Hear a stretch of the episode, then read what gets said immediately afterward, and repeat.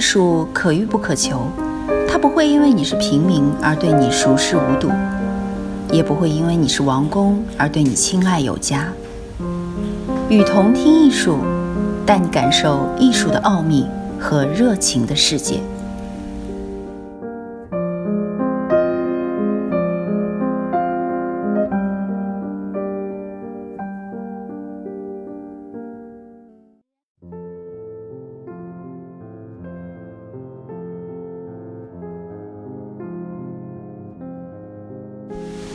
一九九九年三月，柬埔寨内战稍稍平静，国际非政府的救援组织开始关注这一饱受战火蹂躏摧残的地区。有一天，怀民接到一封信，荷兰外交部所属的跨文化社会心理组织一名负责人在欧洲看过云门的《流浪者之歌》，他相信一个述说佛陀故事的东方编舞者，或许可以在战后的柬埔寨参与儿童心理复健的工作。这个机构和联合国世界卫生组织合作，帮助柬埔寨的战后儿童心理治疗复健。内战结束，许多战争孤儿在战乱中饱受惊吓，他们像不断被施暴虐待的动物，缩在墙角，恐惧别人接近，恐惧触摸，恐惧依靠，恐惧拥抱。怀民接受了这个邀请，在金边一个叫做雀普曼的中下层居民混居的社区住了三个星期，带着青年义工整理传统舞蹈。传统舞蹈从小要练习肢体柔软，印度教系统的肢体数千年来仿佛在阐述水的涟漪荡漾，仿佛一直用纤细柔软的手指诉说着一朵朵花，慢慢从含苞到绽放。吴歌谣的墙壁上，每一个女神都在翩翩起舞，上身赤裸，腰肢纤细，她们的手指就像一片一片的花瓣绽放。整个印度到东南亚洲，舞者都能让手指向外弯曲，仿佛没有骨节，曼妙妩媚。女神常常捏着食指、大拇指做成花的蓓蕾形状，放在下腹肚脐处，表示生命的起源。其他三根手指展开向外弯曲，就是花瓣向外翻卷，花开放到极盛。然而手指也向下弯垂，是花的凋谢枯萎。东方肢体里的手指，婀娜之美，也是生命的告白。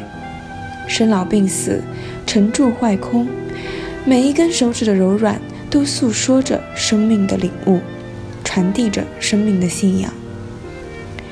一些青年义工学习压腿、撇手指、手肘外弯，让肢体关节柔软。柔软是智慧，能柔软就有包容，能柔软就有悲慈。这些青年学习结束，分散到内战后的各处村落，带领孩子跳舞，带领饱受惊吓的战后儿童放松自己的身体，可以相信柔软的力量，可以从恐惧里升起如莲花初放一样的微笑，可以手舞足蹈。我坐在地上看他们舞蹈，看他们微笑。那是舍耶跋摩七世曾经有过的静定的笑容，在吴哥城门的每一个角落，在巴扬寺每一座高高的尖塔上，在每一个清晨，在一道一道初起的曙光照亮，百多个微笑的面容，一个一个亮起来，使每一个清晨都如此的美丽安静。这些微笑是看过屠杀的，十五世纪的大屠杀，二十世纪的大屠杀，他都看过，他还是微笑着，使人觉得那微笑里都是泪水。怀民跟孩子一起上课，不是教跳舞，是在一个木柱架高的简陋木头房子里教儿童静坐，教他们呼吸，把气息放慢。紧张恐惧的孩子慢慢就安静下来了。感觉到自己的身体，感觉到清晨的阳光在皮肤上的温度，感觉到树上的鸟鸣叫，感觉到旁边同伴徐徐的呼吸，感觉到空气里花的香味，感觉到渐渐热起来的手指、关节、肺腑，以及渐渐热起来的眼眶。我也学他们静坐，看到他们脸上被阳光照亮的微笑，是一尊一尊舍耶跋摩七世的微笑，那个在一生中不断设立学校、医院的国王，留下来的不是帝国，而是他如此美丽的微笑。金边的计划结束，我们去了吴哥，那是第一次到吴哥窑。许多地雷还没有清除完毕，游客被限制走在红线牵引的安全范围。每到一个寺庙、神殿废墟，蜂拥而来上百名难民，他们都是乡下农民，因误触地雷，断手缺足，脸上大片烧灼伤疤，没有眼瞳的空洞眼眶看着游客，张口乞讨。